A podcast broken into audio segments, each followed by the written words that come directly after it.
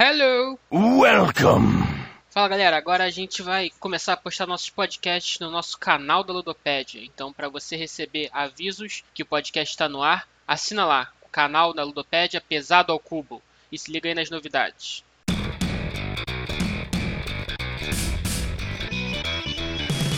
Fala pessoal, bem-vindos a mais um Pesado ao Cubo. O meu nome é Mario Red e eu nem acredito que eu sobrevivi 2020, mas aqui estamos e o pesado segue. Fala pessoal, aqui é o João Amaral e Mario acabou de roubar minha frase, então não tem outra pra falar não. Você começou bem pra cacete esse ano. Fala galera, Sirius aqui. Não sei como a gente vai conseguir superar o último episódio que a gente teve ano passado, hein? Entrevista com Richard Eyman. Impressionante, cara. Melhor editora de todos os tempos. É isso aí, pessoal. Depois desse recesso do Pesado ao Cubo, nós estamos de volta. Mário, João e Cirus. E hoje um episódiozinho diferente para vocês. Explica aí pra gente, João. Então é isso aí, pessoal. Vamos fazer uma retrospectivazinha do programa 2020, falar dos melhores jogos que jogamos nesse ano, os mais esperados para esse ano de 2021, que vem muita coisa boa por aí aí e novidade do nosso podcast para esse ano e corrente. Isso aí, essa aí aqui é a segunda temporada do Pesado ao Cubo. E quem diria, hein, cara? Tivemos um ano inteiro de episódios todos os finais de semana, nem acredito. Todo final de semana não, né? Um a cada 15 dias, mas ok, tá ótimo. Acho mais que suficiente. Mais que menstruação. Gente, com mais que menstruação. Conseguimos Nossa, entregar aí mas parece que esse ano o nível vai cair, né? Tá caindo. Rapaz, já começou muito mal esse ano. Bom, pessoal, fiquem ligados aí. A gente vai ter esses assuntos que o João falou. Bem-vindos a mais um Pesado ao Cubo e vamos ver se a gente chega de novo ao final de 2021.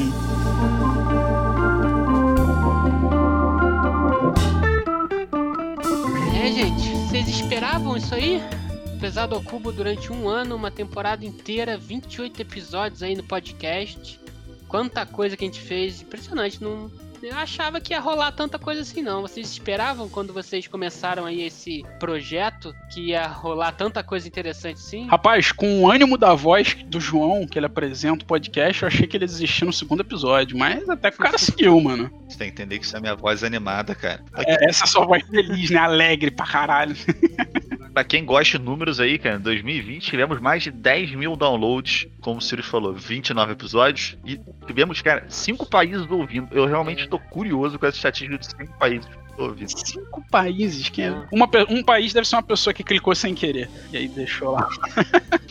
As pessoas que clicaram sem querer provavelmente foram da Alemanha, né? Tivemos ouvintes da Alemanha, quem diria, Portugal, México e da Hungria. Aí, cara, tô te falando que a Alemanha tem gente que fala português na Alemanha, cara. Vocês acham que português só se fala nos lugares de língua portuguesa? Pô. Português e alemão é muito parecido, né, cara? Dá para entender alguma coisa. Foi bem bacana esse ano passado aí que a gente teve. A gente conseguiu entrevista com dois designers internacionais de grande peso. Se você não ouviu lá, as entrevistas estão lá. Foi o Vital Lacerda e o Richard Amon. Provavelmente Vital Lacerda você já conhece, ele tem muitos jogos já lançados no Brasil no nome dele. Mas o Richard Amon é produtor aí da Mind Clash Games, que pode ser que você não tenha conhecimento do nome dele, mas provavelmente você já ouviu o nome dos jogos dele. Até porque os nomes dos jogos são bem curiosos, né? Tem aí o Tricarion, tem o Anachrony e alguns outros da produtora, o Perseverance, que tá para lançar, alguns joguinhos aí que estão para lançar, que é uma bem bacana, uma produtora de muito peso que a gente conseguiu entrevistar. E além do Lacerda e do Richard Arman, que são designers internacionais, a gente teve o ilustríssimo Eduardo Andrade, que é um designer nacional, o cara que lançou a principal expansão atual aí do jogo Terra Mística, que é um jogo famosíssimo tanto no Brasil quanto lá fora. O cara é o designer principal dessa expansão. A gente teve ele aqui como convidado ilustre do Pesado ao Cubo. Então, três caras aí de peso nos nossos episódios do ano passado. Sem falar aí que demos uma cobertura na Spiel Digital, né, que todas as feiras esse ano foram digitais por causa da pandemia, então fizemos aí um overview dos jogos e ficamos empolgados pela Spiel Digital, a grande convenção de jogos de tabuleiro. Falamos do prêmio internacional aí do Heavy Cardboard, que é dos jogos pesados lá fora, comentamos um pouco aqui no nosso podcast também, entre muitos outros que vale sempre a pena vocês conferirem no nosso portfólio, vamos dizer assim, de lançamentos do ano passado. Né? Falamos de grandes jogos aí, mas também falamos de mecânicas, né? Fizemos já explicamos, dissecamos a alocação de trabalhadores, indo lá na história até jogos interessantes e jogos que a gente odeia no tema, claro, não pode faltar. E também rankings de peso, episódios diferenciados, assim, que, que a galera curte bastante, hein? A galera curtiu, teve bastante comentário, a gente teve um apoio legal aí dos nossos camaradas, pessoal na Ludopédia participando sempre, pessoal lá no nosso grupo do Discord, a gente teve a criação do nosso grupo do Discord, que até hoje está lotado, a galera jogando direto, continua ativaço lá. 70 pessoas, né, cara? Quem diria? Cada vez mais aumentando, eu acho que dois meses atrás tinha 45 pessoas, a última vez que eu perguntei para vocês, e hoje já, já quase dobrou, isso é bacana, apesar de serem números pequenos, né, para uma comunidade tão grande que é a comunidade de jogos de tabuleiro no Brasil, mas são números que pra gente, que, porra, são três caras fazendo um podcastzinho aqui muito tranquilo, na humildade, são números bastante consideráveis pra gente, pra gente sempre surpreende. E também tem o YouTube, né, João? Um projeto que começou agora novo. Estamos tentando engatar aí vídeos de regras pra galera poder acessar com mais facilidade, né? Nem todo mundo lê inglês, nem todo mundo ouve inglês, até por isso a entrevista com o Richard Eyman foi feita em português e em inglês, então temos até que dar parabéns aí pro Eric Andriolo, grande tradutor e interpretador do Richard durante o episódio. Intérprete. Intérprete do Richard, porque foi. Sabe que o orgulho de irmão conta, né? Pô, cara, o trabalho que o cara teve, aí ficou maneiro a tradução dele. Sacanagem, não, sacanagem. Ficou maneiro, ficou maneiro, foi bacana. Pois é, pessoal, e todo esse trabalho que a gente teve, todo esse conteúdo que a gente conseguiu trazer para vocês, toda a inspiração, toda a motivação que vocês deram pra gente nos comentários, nas participações, levaram a gente aí pro ano de 2021 e o nosso planejamento para 2021. Então, o que, que a gente vai pensa em fazer nesse ano? O que, que a gente vai levar daqui para frente? Quais as ideias do pesado ao cubo? A gente vai apresentar agora para vocês.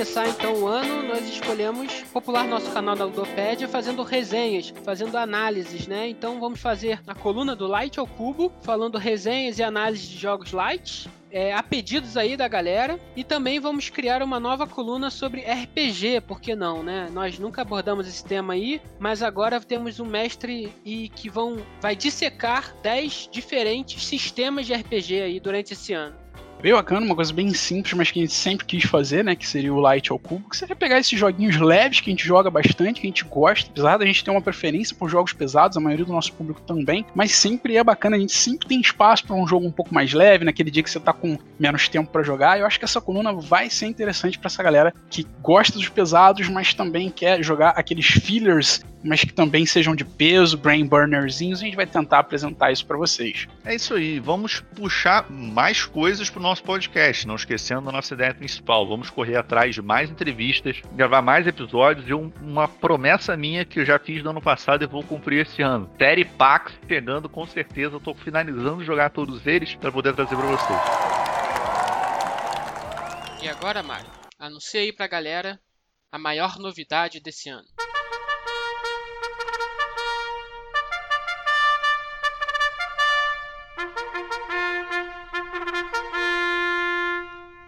Basically, I'm here to announce that we're building Iron Man.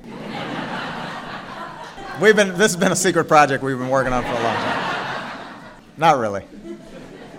Maybe. It's classified.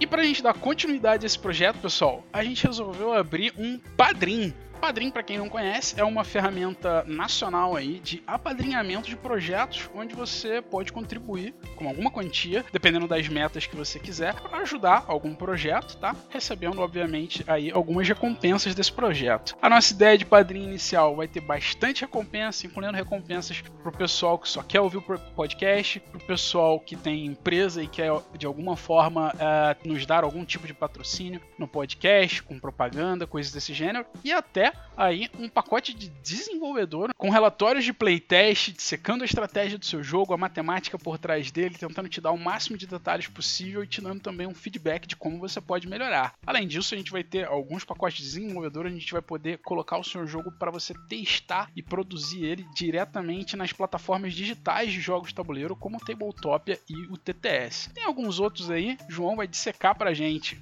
É isso aí. Fora isso, a gente vai colocar algumas metas pra gente melhorar ainda mais esse áudio que o Sirius edita também, né, cara? Mas quem já viu as nossas lives, essas coisas, a gente grava com headset, esse tipo de coisa que a gente sabe que não é ideal do áudio. Então, um dos objetivos dessa campanha é a gente comprar microfone profissional para isso, pra vocês terem uma qualidade legal de áudio, a gente poder melhorar os vídeos do YouTube e produzir cada vez mais conteúdo para vocês. É, nós estamos planejando também outras entrevistas com designers internacionais. A gente já tem algumas listadas, mas assim, se tiver que ser inglês também, esse dinheiro vai ajudar para o tradutor, intérprete, para trazer o conteúdo em português. Afinal de contas, nem todo mundo entende a outra língua, certo? Nós também teremos grupo secreto do Facebook com conteúdo exclusivo extra semanal, onde vai rolar diversas discussões e diversos áudios, vídeos interessantes sobre os jogos. Teremos grupos também no WhatsApp para a gente trocar, combinar pautas, escolher os jogos que a gente vai gravar. Vai ser bem interessante, galera. A intenção é tentar trazer o conteúdo que a gente traz no podcast para vocês quinzenalmente, de forma um pouco mais resumida e um pouco mais sucinta, em áudios curtos ou vídeos mais curtos, de 3 a 5 minutos, talvez 10 minutos, dependendo do assunto, sobre as novidades que forem saindo ao longo das semanas sobre os jogos de tabuleiro, jogos novos que forem lançados, KS, produções específicas de empresa, relançamentos, empresas do Brasil que estiverem trazendo coisas. A gente vai tentar fazer áudiozinhos ou vídeos pequenos disso, discutindo sobre o assunto e vai postar esses áudios e vídeos exclusivamente nesse grupo para a galera que tiver acesso lá. Você vai encontrar tudo isso e mais detalhes sobre cada uma dessas coisas que a gente apresentou aqui, tudo no Padrim, Tá? O link vai estar tá aí na descrição do podcast. Só acessar o link, escolher qual nível de recompensa você quer pagar. Você vai estar tá contribuindo com a gente e ajudando a gente a continuar tentando produzir um conteúdo legal para vocês e tentando até melhorar esse conteúdo para trazer mais qualidade para vocês.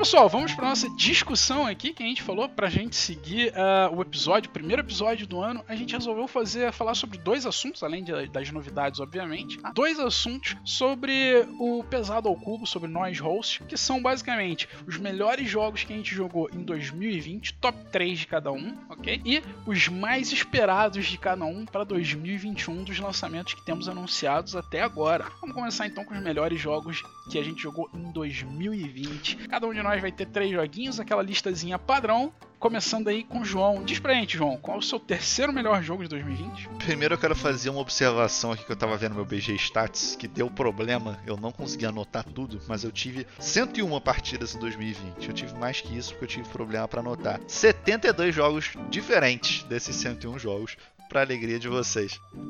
Caraca, você jogou mais do que fez plantão. Não, mais cara, do que trabalhou. Impressionante. Enfim, é um plantão para um jogo. É... Então, terceiro melhor jogo que eu joguei em 2020 irá para o The Cost, jogo da Spielworks. Para mim, forte candidato a melhor jogo do ano de 2020. É, para quem não conhece The Cost, já falei algumas vezes mas é um jogo sobre a mineração. É, é, quase um jogo, jogo denúncia sobre a mineração de amianto nos vários países do mundo. O Brasil, inclusive, é um deles que ainda tem mineração de amianto e os efeitos tóxicos e mortais da mineração de amianto. Então, Coast tem um tema muito interessante, inovador, tem realmente querendo fazer uma denúncia e uma jogabilidade bem, bem interessante, um jogo bem apertado, é, que você olhando parece um filler, assim, em relação a componentes e tudo mais, mas é um jogo que eu gostei bastante, achei uma pegada bem diferente com as dinâmicas bem, bem novas. Sirius que não jogou The Coast ainda, né? Mas Mario jogou. Joguei, joguei, gostei bastante do The Coast. Achei ele um joguinho honesto, sincero, né? bem justo. Não é o meu estilo favorito. Você saiu de honesto agora pra sincero, é outra característica não é, do jogo. Não é o meu estilo favorito de jogo, mas eu reconheço a beleza do design dele. É o tipo de jogo que, para quem gosta de, de, desse estilo econômico mais secão, assim, ele atrai bastante. Ele tem uma. Ele é tenso, ele tem uma tomada de decisão bem apertada, onde você acaba tendo poucas opções de coisas para fazer, mas elas são tão emaranhadas que, mesmo sendo poucas, você tem muito trabalho para decidir as ações que você vai fazer. Você tem poucas opções de ações, mas elas são bem pesadas de se tomar. Tá? É, ele tem um, um, preceito moral todo, todo interessante por trás ali, onde o manual te faz até um questionamento no final, né? What was the cost de chegar naquilo ali? Mas eu achei isso bem abstrato no jogo, não senti em momento nenhum questão moral, mas a jogabilidade é bem fluida, bem tranquila, um joguinho gostosinho de se jogar, honesto. Simples elegante, sincero, né? Honesto e sincero. Honesto, É, agora sincero. virou sincero. E você, Ciro, diga o teu 3 aí. É difícil, cara, porque é um jogo que. Um ano em que a gente jogou todos os jogos do Vital Lacerda pra fazer entrevista, todos os jogos da Mind Clash. Já parte daí mais de três jogos muito incríveis que a gente jogou esse ano, né, cara? É, mas ano passado eu conheci um jogo que não se enquadra no pesado ao cubo, mas eu, cara, eu joguei com vocês, eu comprei Meu imediatamente Deus. assim que sair da casa do João, porque foi, foi realmente muito empolgante, a partida muito divertida, que foi Concórdia, cara, com quatro Curtiu jogadores. nesse Foi nível, uma já? partida super Achei ele divertida bacana. um jogo velho pra caramba, mas cara, conheci só esse ano e realmente. É. Concordo com você. Pô, com quatro jogadores foi super divertido. Concordo, concordo. Eu acho Concórdia muito honesto. E, e eu acho que o Vênus, que é exatamente o team play dele, eu acho sensacional. Que é o jeito que o Sirius conheceu. Eu tenho que dizer que realmente o team play dele torna o jogo muito mais legal. Eu não gostei tanto assim do Concórdia jogo individual. É bacana, não é, não é ruim, tá? Eu jogaria, mas não seria a minha primeira opção. Agora, estando num dia com quatro pessoas, querendo fazer todo mundo disposto a fazer team play, né? Jogar em times, eu acho ele um dos jogos mais legais em team play que eu já joguei. E olha que eu tô comparando assim com jogos que pra mim são níveis top 10, tá? O team play dele é muito bacana, apesar de eu não achar que o jogo em si é tão legal. Sim, Super simples e honesto aí, Super né, sincero. Mário? Super sincero. Pô, divertiu demais, cara. Ainda mais que eu ganhei, né? Não ganho nunca. Precisa é muito chorão, ganha pra caralho e fica chorando. "Ah, Eu tô perdendo. Aí no final do jogo ele ganha. Estratégia O clássica. Ci- o Sirius é 880, ele ganha, ele é da de cavalo paraguai. É o- Ele- Ou ele, ou ele ganha ou ele não faz absolutamente nada. Aí em off, joguei Carcassonne com dois amigos que nunca jogaram nada na vida. Eles deram duas voltas no tabuleiro de pontuação. Eu fiz 30 pontos. Fizeram 100 pontos. E eu já joguei o jogo 70 vezes. Por isso que eu não jogo. Carcassonne. Em off não, pô. É, pode deixar real. Cara, bem bacana. Bom, pra começar a minha lista, eu vou começar com um jogo que o João aparentemente comprou recentemente. Ele mostrou que chegou lá na casa dele e eu conheci em 2020 também pelo João. O João me apresentou no iníciozinho da pandemia. O terceiro melhor jogo que eu joguei ano passado foi Polis. Fight for Hegemony, se eu não me engano o nome da na minha lista. Mas que a edição nova eu acho que saiu só como Polis mesmo, né? Polis é um two-player game, um jogo exclusivo aí para dois jogadores, onde cada um controla uma nação, bonequinho vermelho e bonequinho azul, que é o que importa. Isso. Atenas é o azul e Esparta Mas é enfim, Foca no pô, tema, bonequinho bonequinho. azul, cara. Vindo do Ameritrasher.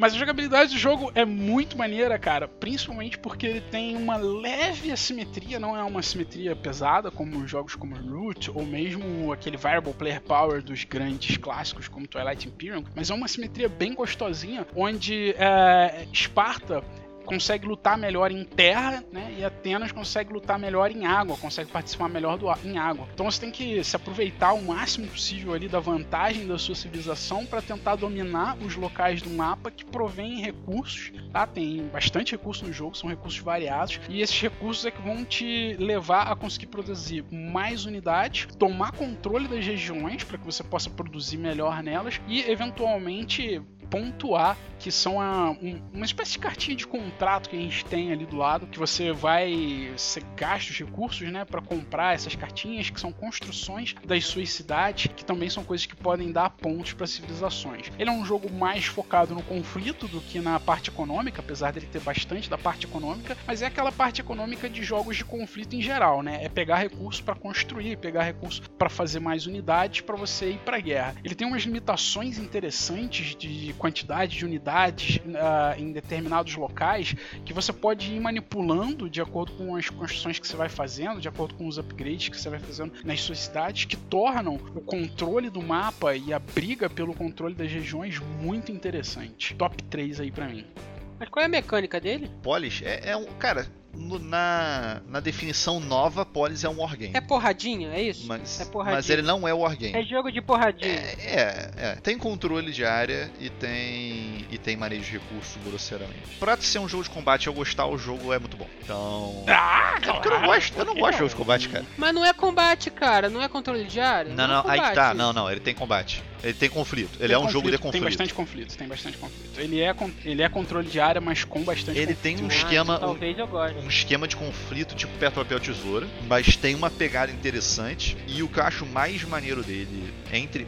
Primeiro, ele tem um commodity speculation no meio de um jogo de, de conflito, que eu acho maneiríssimo. Tem a questão econômica do jogo. E outra coisa que eu acho muito legal nele é exatamente o que o Mario falou, que assim, as cidades, quando você captura elas, elas têm uma quantidade de população naquela cidade. Então você pode pegar aquela população e meio que transformar aquela população em guerreiro. Só que aí você está deixando aquela cidade mais fraca, é, tanto para defesa quanto para questões econômicas.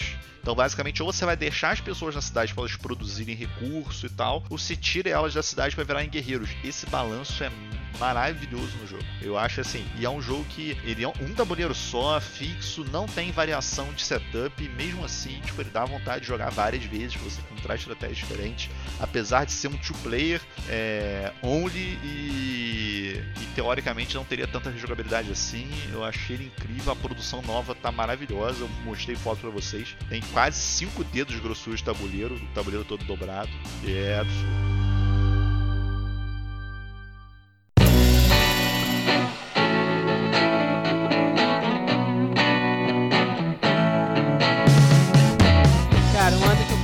Praticamente todos os jogos do Vital Lacerda, não tem como botar um jogo dele aí na, nos tops, né? Então, fiquei entre falar Lisboa e On Mars, mas eu fico com Lisboa. Cara, que joguinho, hein, cara? Joguei algumas vezes já e realmente, cada vez que você joga, o jogo fica totalmente diferente, cara. Foi um dos melhores jogos que eu joguei esse ano, sem dúvida. Sim, tá na frente aí de, de Barrage, que a gente jogou, tá na frente aí de é, Pax, que a gente conheceu vários esse ano, tá na frente de High Frontiers pra mim, por causa da diversão, do tempo de jogo. Porra, é bem interessante Lisboa. A gente tá devendo episódio desse cara, hein? Estamos devendo, realmente estamos devendo um episódio. Só eu que achei esse jogo tão bom assim ou vocês? Não, não, também realmente acho que estamos devendo cara. boa. Gosto, gosto bem, gosto bem de Lisboa. Lisboa, fiquei muito triste em não ter pego ele na época, KS e tudo. Na época não chamou atenção o jogo. Um monte de gente falava que Lisboa era bom. Quando eu joguei, eu é, realmente Lisboa é bem bom. Mas vou guardar as considerações futuras. A arte é inacreditável. Você pega aqui o tabuleiro pra ver, ele parece que tem os, os tijolinhos. Os... É azulejo portu português, né, cara? Azulejo é, mas o azulejo é quebrado, tem uma falha e tal, como se tivesse antigo, né, na parede, assim. Realmente lembra uma obra de arte. Então o Otuli que fez essa arte tá de parabéns e implementou muito bem, cara. Beleza, vamos então pro meu top 2. O meu top 2 é o, a sua contrapartida, Cirus. On Mars, segundo Vocês melhor jogo. Me foder. Segundo melhor jogo que eu conheci em 2020, cara. E olha que eu não costumo ser tão fã de Eurogame, né? Não é uh, o meu meu alvo favorito de jogos. Cara, peraí, se, João, você jogou 73 é. jogos diferentes. Eu joguei, eu joguei 14. Eu. E você escolheu os mesmos jogos que eu e o Mario que escolhemos, sendo que a gente jogou, sei lá, 10 jogos diferentes esse ano. Pra você ver que a maioria dos seus jogos são iguais. O argumento é, do Cirus selou. a mesma merda. Aí o argumento do Cirus selou as paradas do João. Cê não, alguém sabe tem por que não, João. Eu, eu te falo Os teus bem, jogos eu não preciso nem jogar. Alguém eu tem a regra, olhava a cara e falava assim, porra, isso aqui não vai entrar nem no top que, não, 100 ano, velho. Pelo amor de Deus. Alguém tem que estar tá lá com, com a cortina de ferro recebendo todos os jogos, de, os 72 jogos, pra filtrar e eu Filtrando, apresento pra né? vocês a nata. Eu só apresento jogo bom. É, eu apresentei The Shadow of the Emperor, tá vendo? Justo. Jogado. O seu, top, seu top 3, o seu top 2 foram dois jogos que eu apresentei, cara. Porra. Só vai ser um Kingdom Death Monster, que é coisa de cracudo. Não, Kingdom Death Monster foi 2019, foi no ano retrasado. Ah, excelente, é, pelo menos é, isso. É. Enfim, meu top 2 aí é On Mars. É um jogo que é muito bacaninha, apesar de não ser o meu estilo favorito de jogo, tá? Geralmente os euros, apesar de eu gostar muito de muitos jogos euros, eles não entram nos meus. Dificilmente eles entram nos meus tops, nos, nas minhas listas de favoritos, mas o On Mars realmente surpreendeu, cara. Ele tem algumas pegadas de tomada de decisão muito interessante, uma matemática ali dentro do design muito bacana, muito bem pensada. Ele tem algum detalhezinho ali que me desagrada um pouco, que é a questão da cadeia de ações, onde uma pessoa fica jogando muito, muito tempo porque uma coisa dá poder dela fazer outra coisa, que dá poder dela fazer outra coisa. Mas uma coisa que eu acho que aconteceu muito poucas vezes nas partidas que eu joguei, tá? Eu só joguei duas partidas do jogo, mas aconteceu, em uma delas aconteceu uma vez, na outra acho que aconteceu umas duas vezes, não chegou a me incomodar tanto Tá? No geral, as outras coisas do jogo conseguiram contrabalancear e o jogo ele é muito interessante, muito bacana. A estratégia por trás do jogo tem uma densidade muito foda, muito diferenciada em relação aos outros jogos que têm a mesma cara, que saíram mais ou menos na, na mesma época, tá? Os outros euros que eu joguei de 2019, os outros jogos, é, entre aspas, com propostas similares de ser um euro médio para pesado e tal, nenhum deles tinha tanta vida, tanta personalidade, com tantas regrinhas diferentes, dinâmicas diferentes que o On Mars tem.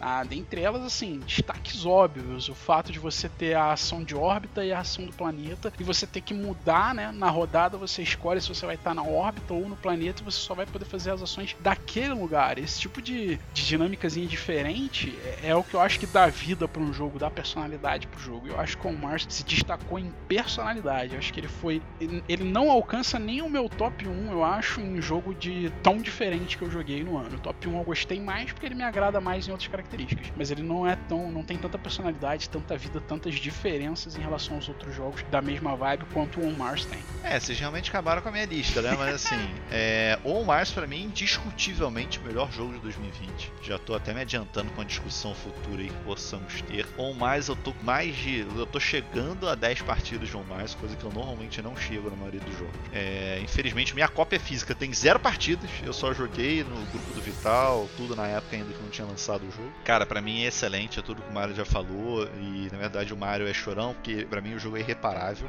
Nada no jogo para mim tá fora do lugar, não tem nada que eu mudaria no jogo. Então eu acho que não, não tem nenhum comentário além disso. Só faria outro de outro jeito na mesma qualidade, porque achei incrível. Produção incrível, jogo incrível. Com certeza o melhor jogo do Vital pra mim. É, eu acho que a produção dele é, é realmente incomparável. Incomparável não, mas. É, é incomparável porque dentro da, do estilo de jogo dele, né? Da proposta dele, não tem nada que chegue perto ali. Qualidade dos componentes, do design gráfico excepcional, nível de produção muito mais alto do que a gente está acostumado, principalmente para euros, né? Que são jogos que não levam miniaturas, não tem aquele monte de extrazinho bonitinho, aquele monte de estética. Os caras botaram uma estética pesadíssima nele como euro. É um que é para mim um grande diferencial.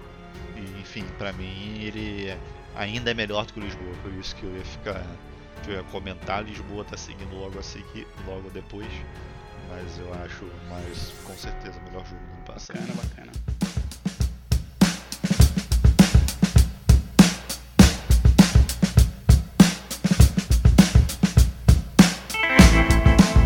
Meu melhor jogo, vocês vão, vão virar cara aí, mas em questões de tema e de Cara, se eu e Mario vamos virar a cara, tem algo muito errado, porque os gostos são antagônicos. Pois é. Dois jogos. Com certeza, cara, com certeza. Mas me chamou muita atenção por algumas partes específicas do jogo. Então me deixou super empolgado jogando. Ai, cacete, vocês vão comentar. É, foi Cerebria, The Inside World. É, não conhecia esse jogo. Rapaz! Sério? Não conhecia esse jogo. Não torcia a cara não, mas me surpreendeu, Sam. É, cara. Ok, segue aí.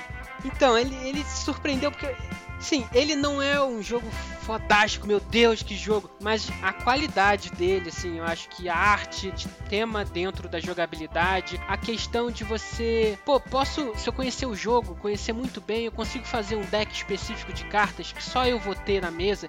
Me lembrou muito Magic, cara, eu joguei muito Magic na minha vida. Então, só de ter essa possibilidade que eu nem consegui jogar com essa função ainda, eu preciso jogar esse jogo a ponto de conseguir criar um deck para mim contra alguém que consiga criar um deck também, sabe? E a dinâmica ali bem simples de você construir seus poderes, dos seus espíritos, controle de área no mapa, eu achei diferente. Eu achei uma implementação de um controle de área um, com alguma coisa diferente, que geralmente é essa mecânica é mais do mesmo, né? Então, é o movimento, cara, eu achei muito diferente. E a arte e o tema estão muito ali dentro, me chamou muita atenção. Então, por isso que eu trago aqui no destaque para vocês. Não necessariamente é o jogo mais pica feito, não. Não tá no meu top 10, mas me impressionou demais esse jogo. Mas você joga muito poucos jogos, então entre os jogos que você jogou em 2020 foi o melhor jogo. Cara, eu joguei Cara, Pax, é... eu joguei todos os jogos do que concorreram lá ao, ao Elefante de Ouro lá, eu joguei. Você jogou todos não? Não fala mentira, cara. Ué, acho que eu só não joguei um, cara. Você não jogou Bills Origins? Por enquanto temos um, o Sirius estava certo. Meus dois centos aí com relação ao Cerebria, o que eu acho que eu gostei muito no Cerebria é o carinho que os caras tiveram com o design do jogo. Acho que a melhor palavra para definir é carinho, tá? Que é, é o aí, jeito cara. como os caras tiveram de colocar cada uma das emoções com algum efeito do jogo que você consiga realmente relacionar com o que aquela emoção criaria dentro daquele universo ali que seria a mente de uma pessoa que a gente está manipulando ao longo do jogo. Acho que os caras conseguiram fazer isso de um jeito bem diferenciado, bem exótico, vamos dizer, de forma bem atrativa, que chama muita atenção e que não tem nada parecido com ele nesse sentido. A jogabilidade ela não é das mais diferentes, das mais inovadoras, mas nessa ideia do carinho do design das cartas, dos poderes, eu achei fenomenal, cara, fenomenal. E o segundo detalhe que eu queria pôr sobre o, o Cerebria é que eu acho, eu desconfio, que Cirrus se descobriu no mundo dos jogos de tabuleiro. Cirrus tem uma produtora favorita. É mentira ou é verdade, Cirrus? Cara, eu tinha, que era Fantasy Flight, antes da Fantasy Flight deixar de ser Fantasy Flight e virar Fantasy Flight. Né, que é... Virar Asmodee.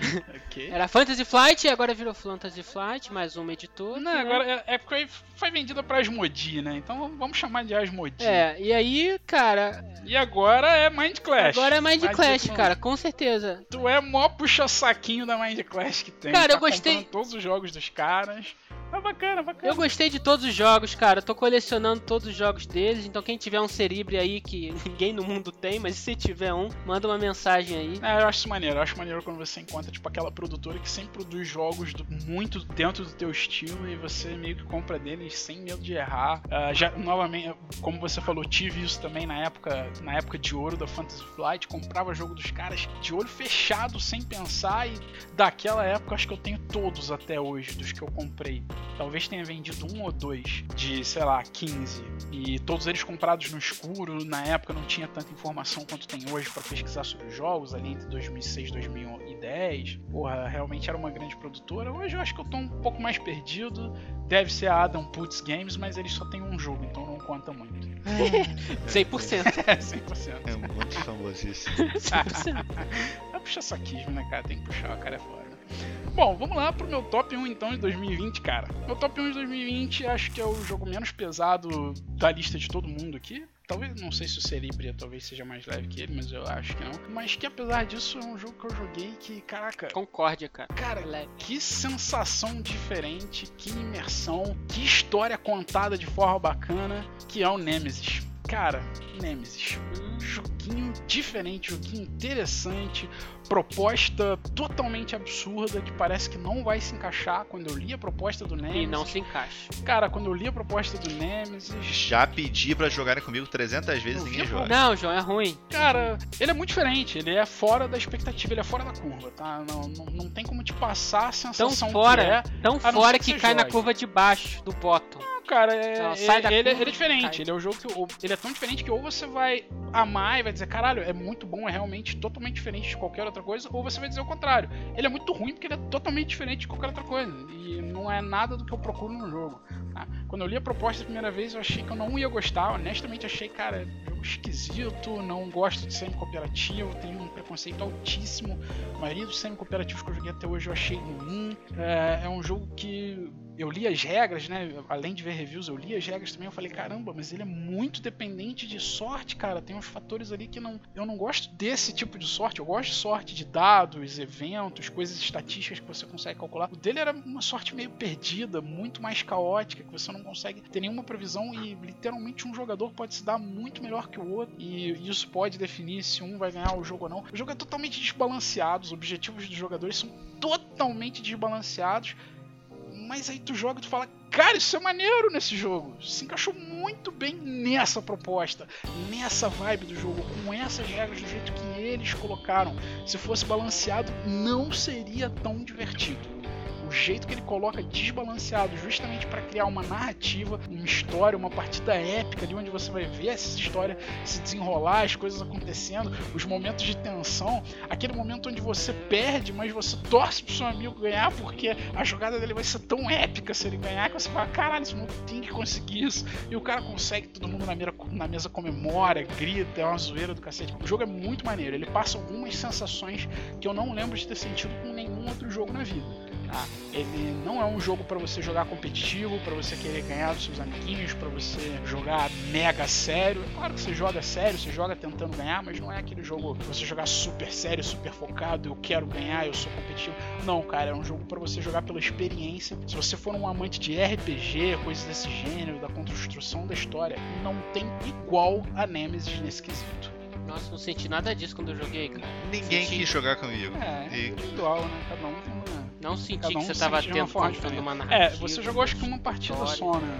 Não sei se. Caramba. Não sei se talvez mais Diferente. partidas ajudariam, apesar de eu não É. achar que.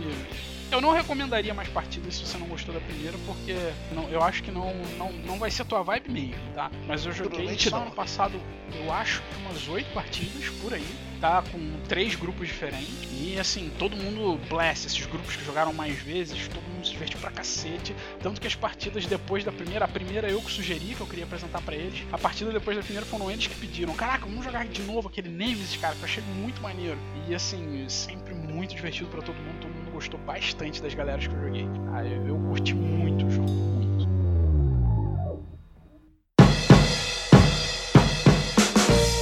Minha menção honrosa, como já fui roubado Você merece. de dois negócios.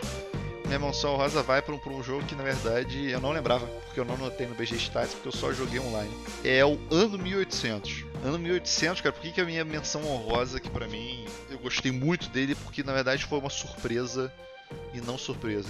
A história do, do ano 1800 é que é um jogo do Martin Wallace, que é um designer que eu respeito muito, gosto muito dos designs dele, né? Brass e tudo mais, é, entre outros que eu joguei dele. E quando e o ano 1800 é um jogo digital, é um jogo de estratégia que eu gosto muito.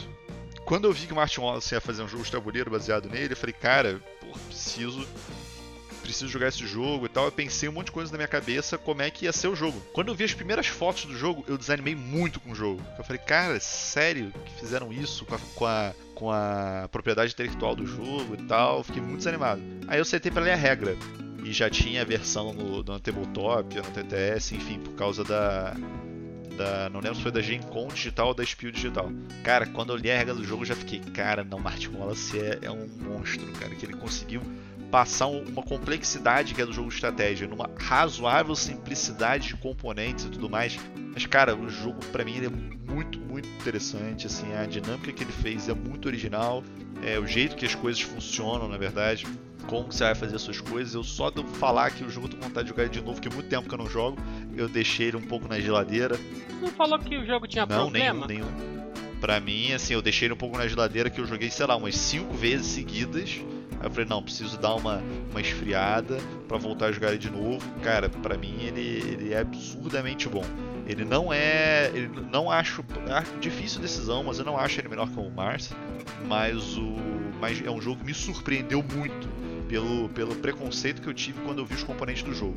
E assim, eu acho ele muito, muito bom. Cara, a partida é única, diferente, de acordo com os objetivos que são é, comprados no começo do jogo. Sirius, você não jogou, é um jogo pra gente sentar e jogar digital, cara. Mas jogou comigo, assim. Olha, teve um destaque da semana que você falou desse jogo e você falou que tinha problema lá com os objetivos que abria, que favoreciam o jogador ou não. A única coisa é o seguinte: existem um tipo de objetivo que são os objetivos é, que como se fosse um majorityzinho, tipo quem tem mais de alguma coisa. Esses objetivos, a gente compra cinco objetivos no jogo. Se saírem mais, assim, mais de 50% dos objetivos desse tipo, beneficia muito o último jogador. Mas isso é facilmente house rulável. A gente fez outras partidas que eu joguei, tipo, só entravam no máximo dois objetivos desse tipo, então os outros três objetivos balanceados. Entendi. É o único detalhe pra mim. Entendido que ele não era tão Acho que bom Mario- por causa disso. Você falou no Não, não, mas o pesado jogo é excelente. Windsy, episódio 26. Do- Sim.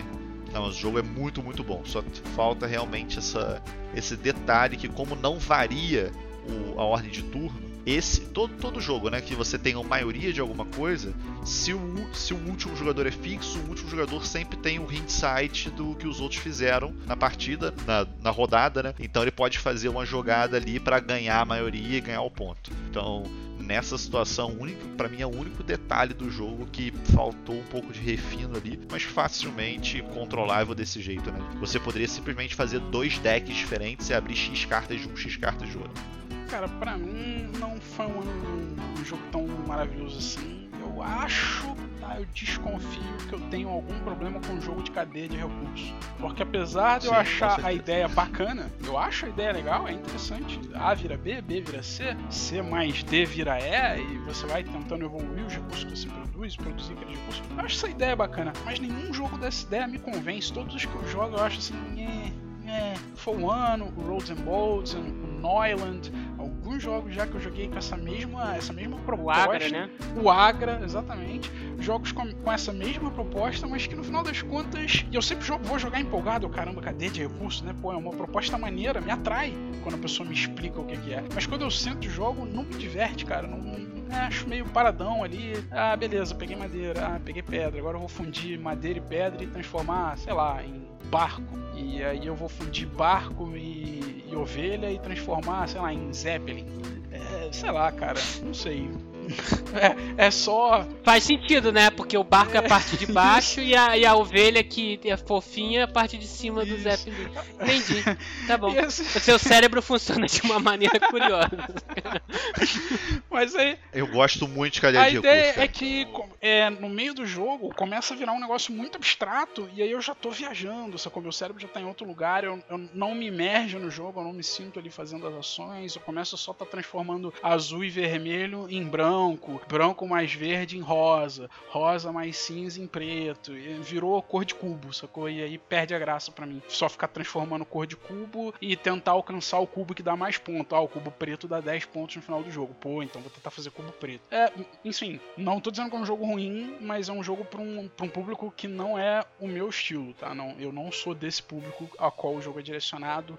Jogos de cadeia de produção, geralmente eu não gosto. Eu, eu honestamente não sei explicar o motivo. Que a proposta me atrai bastante, mas jogando, pff, não se encaixa. Bom, eu acho que pra finalizar eu devo me retratar, porque eu falei que o pior jogo que eu joguei esse ano foi John Company e realmente não foi. Porque entre John Company, In the Shadow of the Emperor e Pipeline, eu fico com Pipeline. What? Pior jogo do ano, sem dúvida nenhuma. Bro, what are you talking about, man? Pipeline, Ciro, você, sem você tem um problema, cara. nenhuma, não me Você chama. tem um Eu sério jogo John problema. Company de novo, mas eu não jogo Pipeline. novo. eu jogo 434 do mundo, 232 Sim, estratégia. Você tem um problema, cara. Mas tudo bem, as pessoas têm Reconheço, direito de estar errado. não. O BGG tem um problema. reconheço. O BGG tá errado, ué. O BGG tem um problema Tá bom, eu, eu vou falar amigo. os dados então pra vocês. Não, ô Nome João, de jogo do ano Portugal. Nome finalista do Golden Elephant 2019. Finalista do Golden Geek Best Strategy Board. Finalista do Cardboard Republic Architect 2019. Ganhador do melhor Euro 2019. Não, não, não, não. Esse jogo é muito ruim. Não é pouco ruim, não. Não, Mário, Mário, você, você começou a achar ele muito ruim porque você criticou. Você não achava o jogo muito ruim. Tu não lembra da discussão gigante que a gente teve na casa do Sirius quando o jogo acabou? A respeito dele? Do John Company. Não tô falando de John Company, tô falando de Pipeline, Ah, cara. você tá falando... ah, foi mal. Achei que você tava falando de Pipeline. Do John Company. Ai, que burro, dá zero pra Tô falando que Perdão, você tá confundindo. perdão, pô. perdão. Não, não, não, não. Pipeline, Pipeline eu não acho isso tudo de John ruim, não. Company teve até mãozada na mesa, levantar a voz, falou, nossa, porra é horrível, não é horrível. Não, eu tô falando de Pipeline. Tô falando do Pipeline. pô. Ainda bem que você tá falando de Pipeline, senão você estaria muito errado. Nesse caso, você tá só pouco errado. Não, Pipeline sim está muito errado.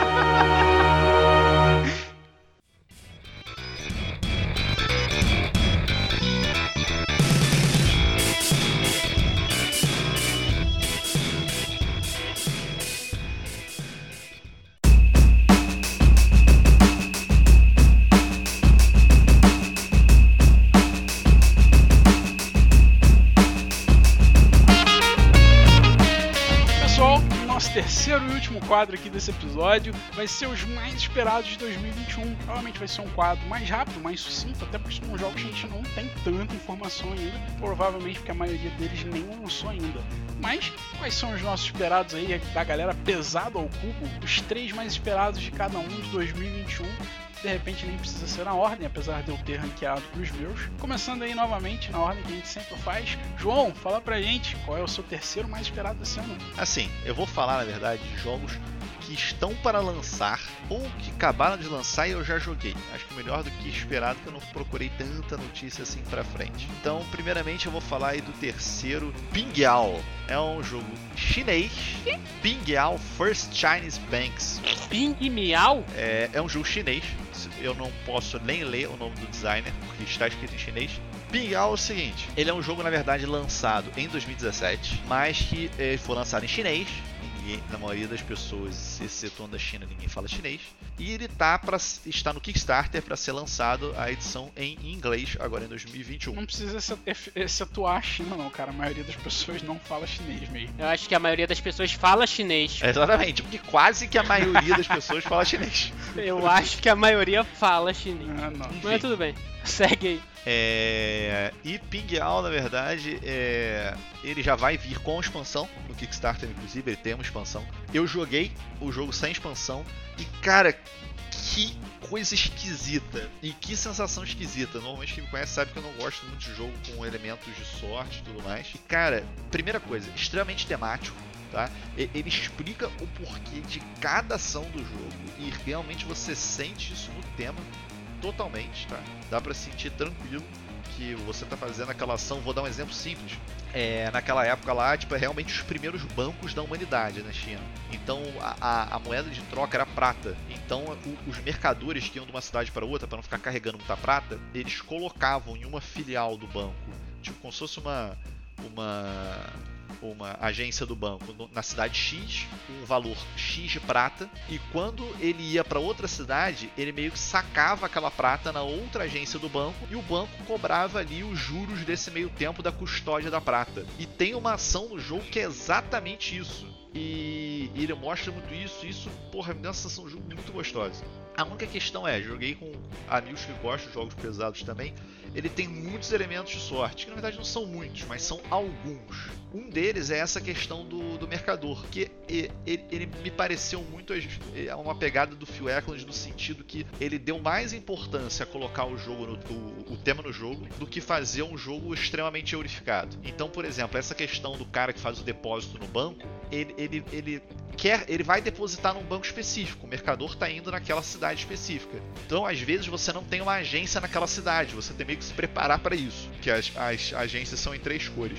Então, essa questão que atrapalha um pouco da sorte, pode atrapalhar, atrapalhar a tua estratégia, incomodou os jogadores que estão jogando comigo e, por incrível que pareça, não me incomodou. Por isso que eu acho que vale a pena é, falar dele aqui, que é uma coisa que me incomodaria normalmente e não me incomodou no jogo e achei bem interessante. Então fica aí Pingyao, os primeiros bancos chineses. Cara, esses jogos underground do fim do mundo que o João acha nessa deep web do BGG que ele tem, que só ele deve ter acesso a essa Segue porra, mais.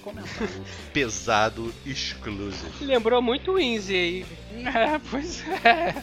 O, João pegou Inzi e falou: hum, Inzi já tá muito popular, porque sei lá, três pessoas do Brasil jogaram. Eu, ele e o Cirus. Aí, hum, quero um jogo mais underground. Aí ele achou um outro Não, jogo não esqueça mais que Inzi, underground Inzi é português. Pingyao é chinês. Que agora mais 500 pessoas conhecem porque tem o podcast. Não, eu não tô falando da língua ou da nacionalidade, eu tô falando de ser underground, de ser uma parada do décimo nível da Deep Web, velho. Porra, Inz era do. Inz era o terceiro, essa porra aí, puta que pariu. Não sei onde tomou isso aí.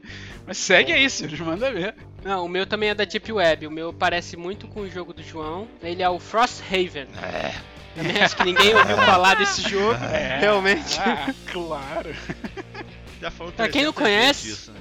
Frosthaven. Ah, que ninguém deve conhecer, né? Obviamente a maioria de vocês deve saber, né? Mas é a continuação do Gloomhaven, o atual top 1 do BGG, teoricamente o melhor jogo do mundo aí, segundo a opinião geral de todo mundo que participa lá do fórum do Board Game Geek. Tá? Frosthaven seria essa continuação. Ele mantém as mesmas mecânicas principais do Gloomhaven, que para quem já jogou é aquele esquema onde você tem várias cartas na sua mão. Todo turno você vai escolher duas dessas cartas para jogar e de uma dessas cartas você vai executar a ação de cima, da outra carta você vai executar a ação de baixo. Eles mantiveram isso parece que o sistema de combate, de, combate, de exploração da dungeon Combat. também tem as mesmas regras, não mudou muita coisa. O que mudou parece que foi o sistema da cidade, que o designer do jogo lá, o Isaac Childress, resolveu implementar. Foram algumas coisas extras para se fazer na cidade, porque foi um feedback que ele recebeu da galera e tal, que a cidade era meio paradona, meio sem graça, que ele poderia implementar coisas mais legais na cidade, algumas tomadas de decisões melhores. E o cara colocou lá umas ideias de que você vai poder evoluir a cidade, fazer construções na cidade, e de vez em quando até você vai ter que defender a cidade de invasões de criaturas. Então vão ter, teoricamente, aí partidas que vão ser diferentes do sistema padrão de invasão de dungeon, vai ser o inverso. A dungeon vai estar sendo invadida pelos monstros e a gente vai ter que fazer um tower defense aí dessa dungeon. Tirando isso, mesmo padrão de jogo. Realmente aí o meu terceiro mais esperado desse ano, com certeza o Frosthaven. Eu terminei a campanha do Gloomhaven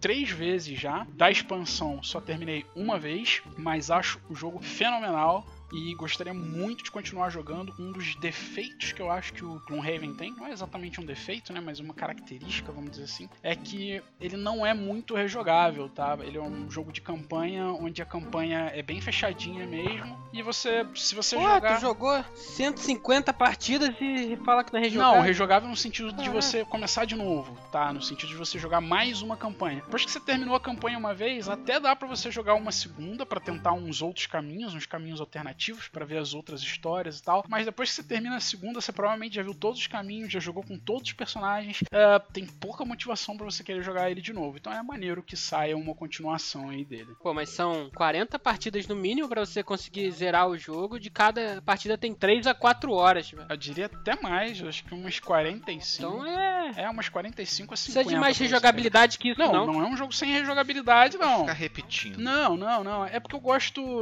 Eu gosto da ideia de começar a campanha de novo, sabe? É, de ficar repetindo a campanha. É por causa. É mais por causa da ideia do Kingdom Death, tá? O Kingdom Death trouxe a mesma proposta de campanha, onde tem uma jogabilidade muito maior. Você terminar a campanha, você vai jogar de novo, de novo, de novo, de novo, de novo, e não vai enjoar. Você consegue jogar a mesma campanha muitas vezes sem enjoar. Porque a história dele muda muito mais, os personagens mudam muito mais, o que acontece com você durante a campanha muda muito mais, as histórias contadas entre cada campanha são muito mais diferentes. Enquanto que no Gloomhaven é uma história meio fechada, não tem muito como você variar. Só pra você ter noção, eu, joguei, eu já tô na 18ª campanha de Kingdom Death Monster e sem nenhuma pre- previsão de enjoar. Parabéns. É, segundo jogo que eu vou falar é o Hallertal. Hallertal, quem acompanha a gente aí no, no Instagram, já coloquei um pouco a respeito. É um novo jogo grande do Uwe Rosenberg. Então, o mesmo cara aí do Agrícola, Caverna, é, Gates, é, The Gates of Loyang, enfim, dos jogos Fazendinha. Novo jogo e o Urs Rosenberg são dois termos que não combinam na mesma frase. Pois é, mas qual que é a pegada? Segue o mesmo esquema. O UV é, é o, é o rei do, do manejo de recurso, né? Manejo de recurso e worker placement, ele segue essa mesma linha. Mas por que, que eu fiquei empolgado? Eu gostei muito, joguei ele online algumas vezes já. O jogo já lançou, está no retail para vender, é, a preço de caverna. A caixa é do tamanho do caverna e ele tem umas, ele não foge muito dessa ideia. Então, se você gosta dos jogos do UV, você vai gostar desse jogo. Mas ele tem umas é, coisas dinâmicas, no- umas mecânicas novas muito interessantes. O esquema do worker placement é diferente, o esquema do manejo de recursos é diferente, do uso da, da terra é diferente. Entre mais detalhes lá que eu falei um pouquinho mais no Pesado em 3 minutos, está lá meu vídeo do Hallertal. Gostei bastante, tô bem empolgado para comprar ele esse ano, já tem retail para comprar. Bacana. Eu não cheguei a jogar, não cheguei a ler nada sobre o jogo, realmente não tenho muito o que comentar, mas é um aí que vou ficar de olho, apesar de o Rosenberg, eu não é que eu não goste, eu gosto dos jogos dele, mas eu acho muito repetitivo, então acaba que se eu quiser jogar um jogo do Rosenberg, eu vou jogar o de sempre. Agricolão na mesa, melhor coisa do mundo. O meu é Oath, Chronicles of Empire and Exile.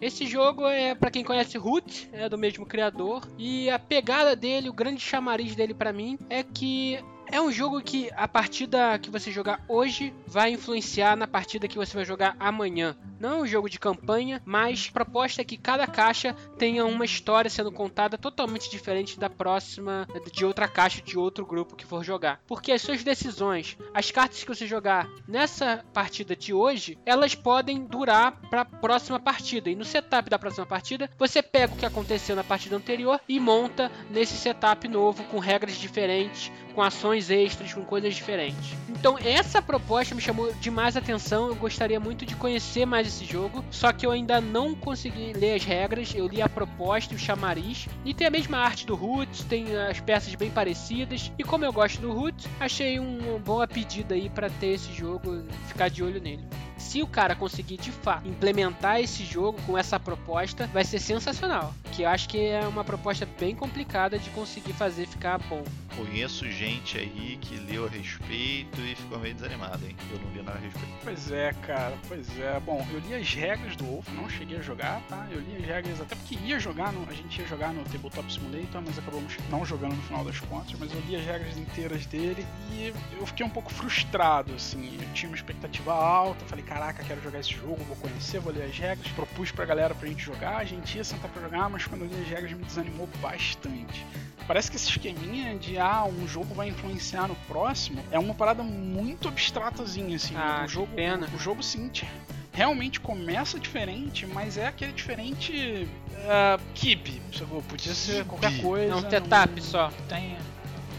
É, só um setup, exatamente. É só um setup diferente. Ah, você pode dizer que os, jo- os jogadores se mantêm, os mesmos jogadores. Se os mesmos jogadores forem jogar, mantêm as mesmas raças e tal. Ou mas você pode jogar com jogadores diferentes. E teoricamente, quando você salva de um jogo pro outro, né? Quando você termina um e vai começar o outro, você salva no- na caixa do jogo o setup do próximo jogo. Então, independente de com quem você for jogar, o setup vai ser aquele novo. Então, o pessoal da segunda partida, se não for o mesmo pessoal da primeira partida, eles nem vão ver os efeitos que teve na partida seguinte, o que é que mudou, entendeu? Isso é muito comum. Dificilmente você vai jogar um jogo que não é de campanha com o mesmo grupo. Você vai aca- acabar querendo apresentar para grupos de pessoas diferentes. Outras pessoas vão querer conhecer o jogo. É, essa foi a proposta. Sabe, você né? vai, você vai dizer assim, ah não, não vou jogar com vocês não, porque a gente salvou o jogo e eu quero continuar com o mesmo grupo. Não, não é um jogo de campanha. Então acaba que as pessoas vão perder essa evolução, vão perder essa ideia que tem, tá? O segundo fator que me afastou um pouco dele, aí pode ser gosto pessoal, né? Pode ser que tenha gente que gosta, é o fator de que tem um jogador que ele é como se fosse um imperador ali do jogo, enquanto que os outros são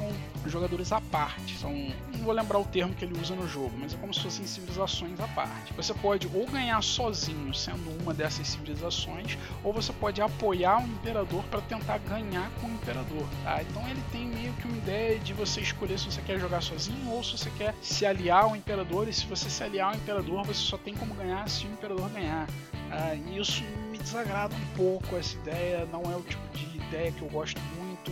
O imperador ele é dependente, pelo que eu, pela, pela impressão que as regras passam, tá? O imperador depende de ter aliados para ganhar, ele não consegue ganhar por conta própria sozinho. Então meio que você tem que negociar com os outros jogadores, oferecer bribes para eles, né? É, subornar os caras para eles te apoiarem para você ter alguma chance de ganhar. Sozinho você não tem como ganhar. Então ele tem essa negociação forçada de você precisar de ajuda que não me agrada muito. Eu gosto de jogos que tem negociação, mas não quando ela é forçada, quando assim você só ganha se você negociar. Isso não me agrada muito, sabe? Porque meio que tem um king making ou meio que tem aquela ideia de é, você tem que pedir pro amiguinho te ajudar, e se o cara não quiser te ajudar, você sabe que você não tem chance nenhuma.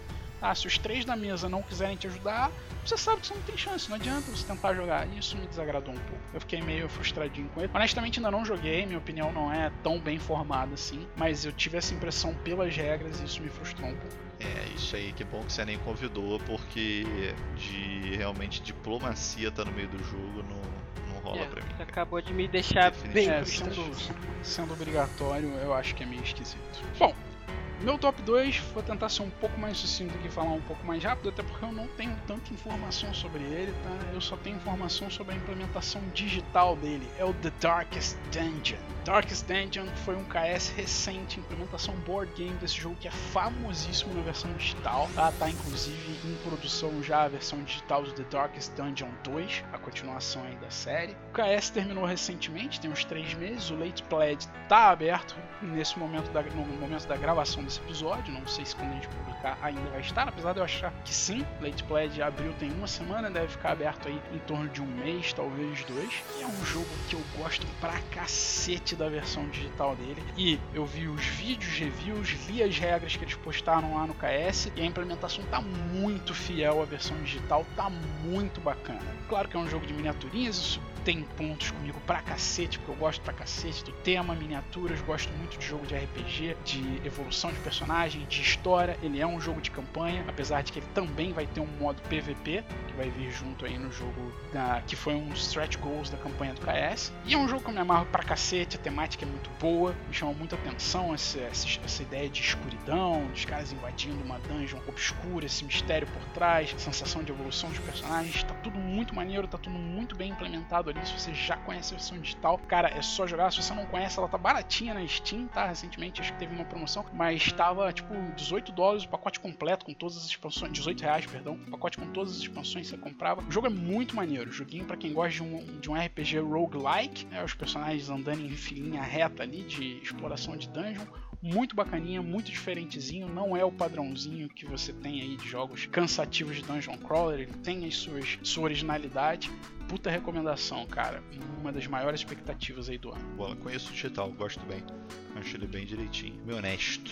Honesta, né? Falando agora por último da minha última recomendação, é o que eu mais estou animado. Estou pensando em entrar um Kickstarter. Fica a dica aí até para quem quiser, porque é um jogo que vão, vai vir para o Brasil. A Mosaico está trazendo um jeito aí de importar o jogo, que é pelo Kickstarter, que é o Carnegie, um jogo econômico muito bom do Xavier Jorge. Já falei dele no Instagram e nos vídeos que a gente colocou lá no YouTube, mas ele é, para mim, ele é mestre em executar boas mecânicas de um que eu não costumo gostar, de um jeito que eu gosto bastante. Então ele fez isso em Cópolis. Troar tem bastante mecânica que eu gosto, mas eu gosto bastante do Troar. E ele fez isso no Carnegie. O que, que ele usou no Carnegie diferente? Ele usou Follow, que é aquele negócio só lá Puerto Rico. Você tem que um jogador ativo vai puxar uma ação e os outros vão seguir aquela ação. Então eu não gosto muito disso, porque eu acho que às vezes os turnos podem ficar prolongados, mas ele fez isso no Carne de um jeito que eu gostei muito do jogo, um jogo econômico, já recomendei a todos vocês jogar o Carne, que eu achei sensacional.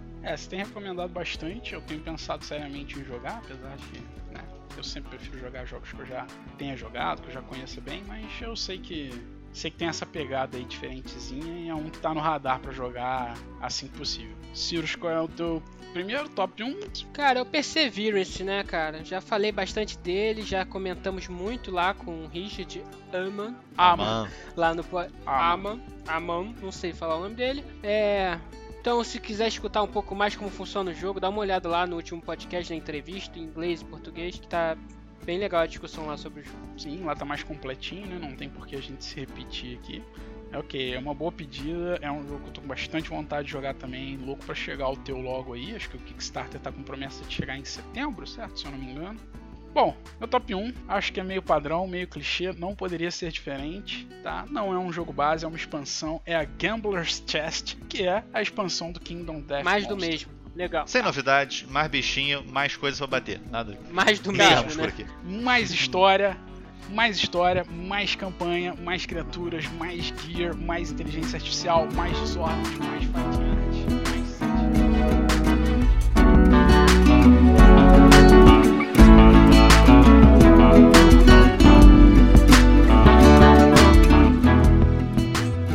acabar por aqui então, galera. Segue a gente lá no Instagram, gente. Segue a gente lá no Spotify. Procura a gente no Padrim. Então, se você quiser ou puder contribuir com qualquer quantia, cara, a gente vai agradecer demais vocês.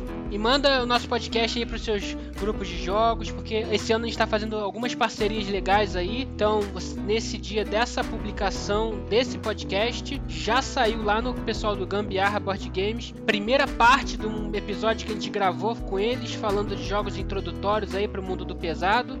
E semana que vem, dia 8 de fevereiro, vai sair um- a segunda parte falando sobre Wargames e 18xx, jogos introdutórios aí para esse mundo. Tem bastante história que a gente conta, bastante informações diferentes. Então se liga lá neles também, galera. Muita coisa boa vindo por aí. Show de bola, pessoal. Pesado ao Cubo fica por aqui. Um grande abraço e até a próxima.